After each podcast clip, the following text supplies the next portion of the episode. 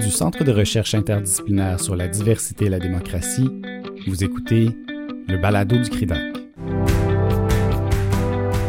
Organisé par les professeurs Dominique Lédet, Geneviève Newtons et Geneviève Motard, le colloque virtuel John Burroughs, la Constitution autochtone du Canada, s'inscrit dans la foulée de la publication de la traduction française de l'œuvre du professeur Burroughs, Canada's Indigenous Constitution, que ces mêmes professeurs ont traduit et publié aux presses de l'Université du Québec en 2020.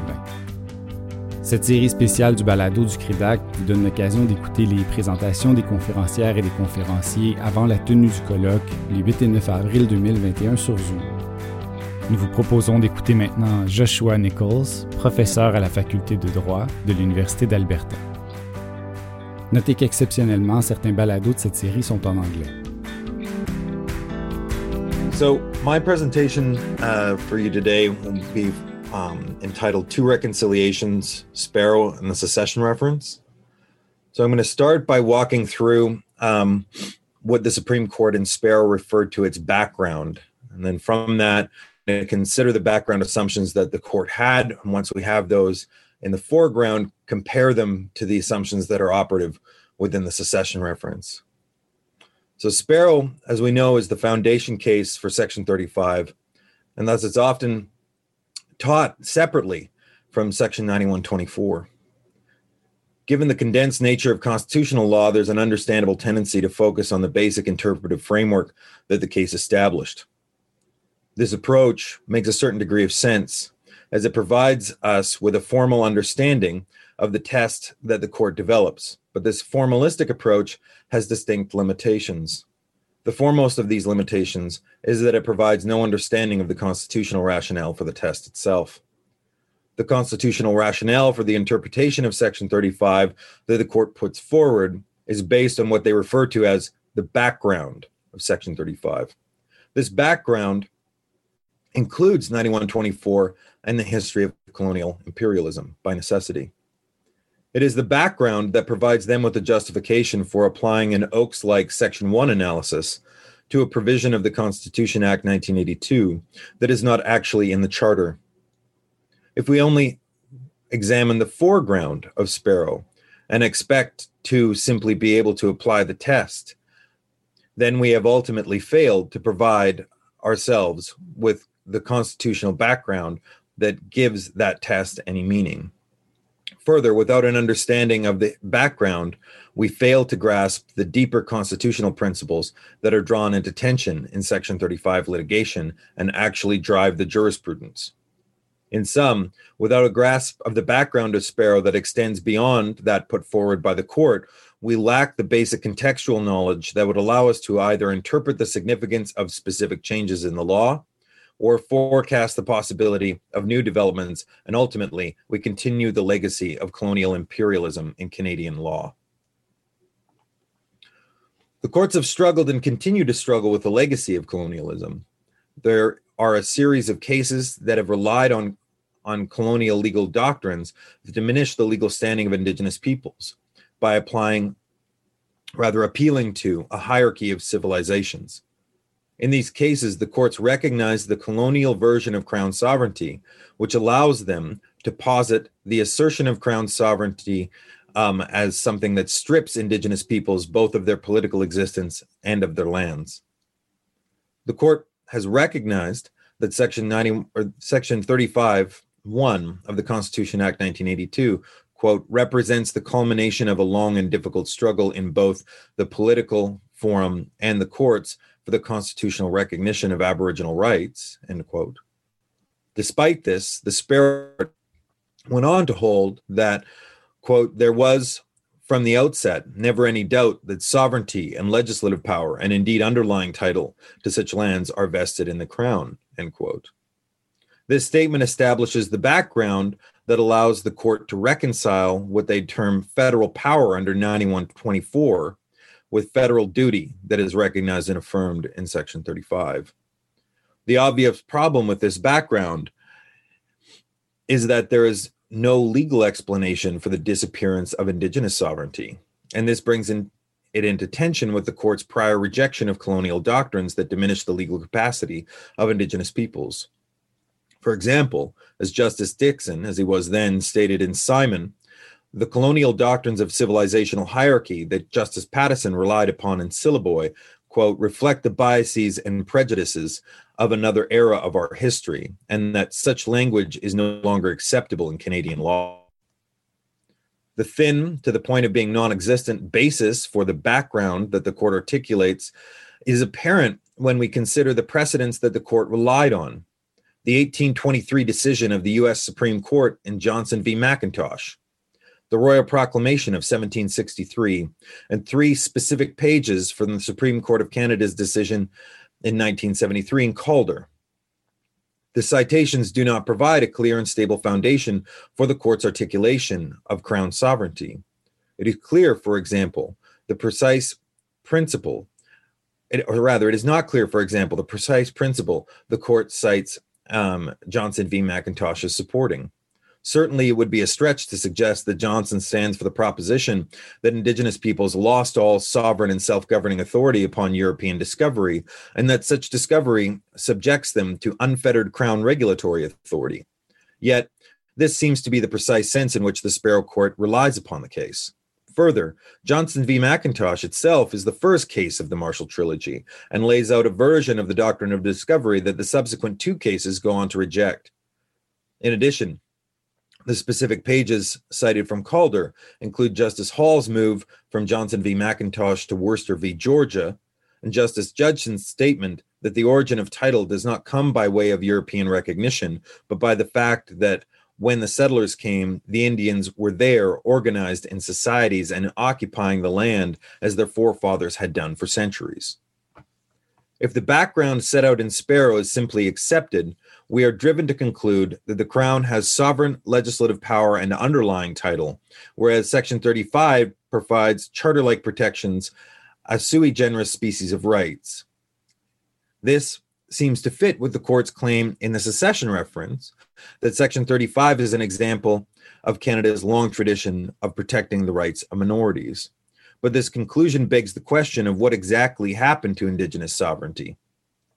In order to backfill this omission, the courts have either recharacterized the treaties as surrender agreements or simply adapted colonial era legal fictions like the so called doctrine of discovery to diminish the legal capacity of indigenous peoples and thereby pave the way for the crown's unilateral assertion of sovereignty as having the effect of locking indigenous peoples into a constitutional straitjacket that they can only leave if they are able to avail themselves of democratic institutions that were imposed upon them.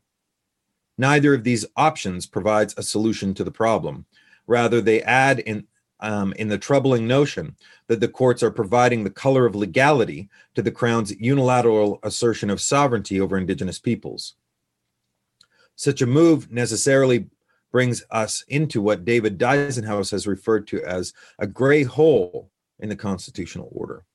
It is concerning not only because of the negative effects it has had on Indigenous peoples, but also on the form of sovereign authority that it necessarily attributes to the crown. That is, the ability to declare sovereignty over other peoples and thereby dissolve their national character without being subject to judicial review.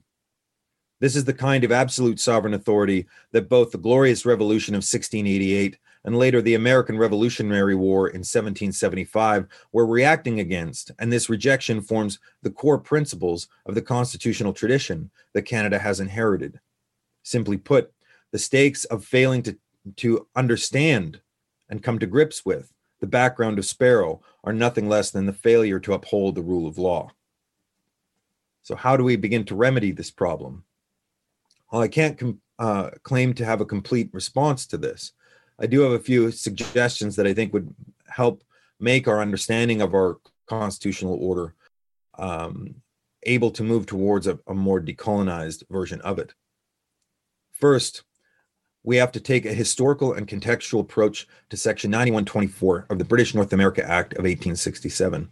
Such an approach requires the following of us a balanced understanding of the history of the pre Confederation period as seen by the Imperial Crown, local colonists, and Indigenous peoples. A more detailed view of the post 1812 changes in imperial administration and the process of unilateral legislative devolution to the colonies, This must include the legislative history of the precursors of the Indian Act, for example, the Gradual Civilization Act and the Gradual, Gradual Enfranchisement Act. This should cover the rise of scientific racism in the 19th century and its use by key British constitutional thinkers such as John Stuart Mill and its use in jurisprudence, for instance, in cases such as Kagama in the United States, St. Catharines Milling, and Syliboy in Canada. A principled common law legal analysis of what Section 9124 could mean given the historical relationship between Indigenous peoples and the Imperial Crown. This should involve a review of Chief Justice Marshall's decision in Johnson v. McIntosh, Cherokee Nation, and most importantly, Worcester v. Georgia a clear review of the decision of Chancellor Boyd at the trial level in St. Catharines Milling and its continuing implications in Canadian law. This review should show his explicit use of the savagery thesis and the endorsement of his reasons in Lord Watson's decision at, at the Privy Council. This should include a history of the cases that explicitly maintained this colonial approach until Calder in 73 and how this legacy continues on to this day in the problem of how indigenous sovereignty is simply explained away. Second, we need a principled account of the basis and meaning of the honor of the crown. This requires the following of us. The basis of the honor of the crown uh, is the assertion of sovereignty. The honor of a crown, in the court's words, arises from the, the Crown's assertion of sovereignty over ab- Aboriginal peoples and de facto control of land and resources that were formerly in the control of that people. As the court stated in Manitoba Metis, the honor of the crown goes back to the Royal Proclamation of 1763, which made reference to the several nations of tribes of Indians which whom, with whom we are connected and who live under our protection. This protection, though, does, did not arise from a paternalistic desire to protect the Aboriginal peoples. Rather, it was a recognition of their strength. Nor is the honor of the crown a paternalistic concept. This forces us to come to grips with the fact that the court has recognized that the trust like relationship between the crown and indigenous peoples is not paternalistic. Properly understood, the honor of the crown thus ref- reflects both the fact that the relationship between indigenous peoples and the crown um, to one of equal partnership, and that Indigenous legal traditions are among Canada's legal traditions. They form part of the law of the land. We also have to understand that Indigenous peoples and the Crown share sovereignty. The nature of this partnership is described in the final report of the Royal Commission on Aboriginal Peoples. The concept that they articulate of shared sovereignty is instructive as it helps to clarify what the court in Sparrow meant when it stated that the relationship between the Crown and Indigenous peoples is trust like rather than adversarial. The clarification is provided by the fact that Indigenous peoples are sovereign by virtue of their constitutional status rather than by delegation. Justice Binnie rightly summarized the nature of the concept of shared sovereignty in Mitchell as being partnership without assimilation. In sum, the honor of the crown recognizes the impact of the superimposition of European laws and customs on the pre existing Aboriginal societies. And it responds to this colonial practice of assimilation by imposing a heavy obligation on the crown to reconcile with Aboriginal peoples as equals in confederation. The substantial meaning of this equality is based on the fact that the assertion of crown sovereignty must be reconciled with the fact that Aboriginal peoples were here first, that they were never conquered, Thus, the term occupation and trust like cannot be understood as diminishing the status of Aboriginal peoples as sovereign peoples. Um, to do so would be to conflate partnership with assimilation. The secession reference should be used as a model for constitutional reconciliation. Such a report, uh, an approach requires the following. The practical limitations of the Sparrow framework have to be brought into the foreground. The Sparrow framework has not facilitated a process of constitutional negotiation. Instead, by viewing Section 35 rights as being analogous to those in the Charter, it has placed the parties on unequal footing. The fact that unilateral infringement remains possible has led to a situation where the Crown engages in consultation with the resources to litigate to achieve its policy goals, whereas Indigenous peoples have had to spend many years and considerable resources litigating simply to prove that these rights continue to exist.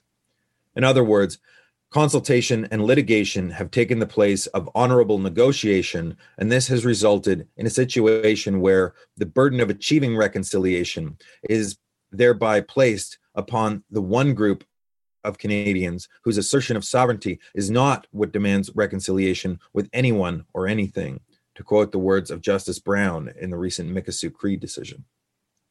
As Justice Abella states, well, the judiciary must respect the separate, separate roles of each institution in our constitutional order. Its own role is to maintain the rule of law and protect the rights and guarantees that are guaranteed by the Constitution. It would be a mistake, in my respectful view, to interpret parliamentary sovereignty in a way that eradicates the obligations under the honor of the crown that arose at its assertion. Like all constitutional principles, parliamentary sovereignty must be balanced against other aspects of our constitutional order including the duty to consult. Sovereign will alone does not itself indicate legitimacy in the context of a constitutional democracy characterized by competing values, rights, and obligations. That again is from Mikisew Cree. Finally, the secession reference shows that there is a coherent and principled way to move from Sparrow's charter like rights to a jurisdictional understanding of Section 35.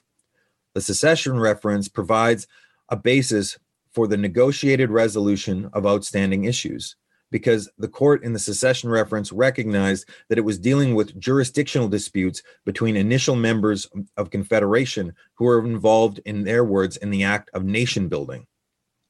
It applied the tools appropriate to that circumstance. The problem in the secession reference is that indigenous peoples were categorized as a minority within canada. Their contribution to building Canada, was thus diminished without explanation. But this error can be remedied by rejecting the colonial understanding of the fiduciary relationship between Indigenous peoples and the Crown. Once the relationship is seen in the correct light, it is clear that Indigenous peoples are also initial members of Confederation. The model of reconciliation put forward in the secession reference honors the Indigenous Crown relationship by requiring negotiation to maintain the legitimacy of the constitutional order. Simply put, the model of reconciliation that the court put forward in the secession reference balances the demands of legality and legitimacy. They achieved this balance by drawing lessons from our shared constitutional history to show how the legitimating value of consent can be achieved through constitutional negotiations. In contrast, in Sparrow, the court recognized the Crown's claim to a colonial conception of sovereignty that diminishes the legal standing of indigenous peoples to that of a cultural minority. Sparrow's model of reconciliation thus begins with a constitutional imbalance that bars the very possibility of negotiated consent. Instead, we are left with a process of consultation and unilateral infringement. Thus, the model of reconciliation that is put forward in Sparrow is merely one sided. By bringing the principles of the secession reference to bear on the Crown Indigenous relationships, disputes that uh, the court would uh, impose a duty to negotiate outstanding claims based on the honor of the Crown, a duty that takes unilateralism out of the toolkit of all the parties and requires that the conduct of the parties in such negotiations would be governed by the same constitutional principles which give rise to the duty to negotiate, namely federalism, democracy, constitutionalism, and the rule of law and the protection of minorities. Thank you. Le colloque John Burroughs, la Constitution autochtone du Canada, aura lieu les 8 et 9 avril 2021 sur Zoom en présence de John Burroughs. Rendez-vous sur le site du CRIDAC pour vous inscrire et recevoir les liens permettant d'assister et participer aux échanges. Le balado du CRIDAC est une réalisation de moi-même, Victor-Alexandre Reyes-Bruno, professionnel de recherche au CRIDAC, avec la participation de Guillaume Lamy, réalisateur des capsules vidéo du colloque. Merci d'avoir été à l'écoute. À la prochaine.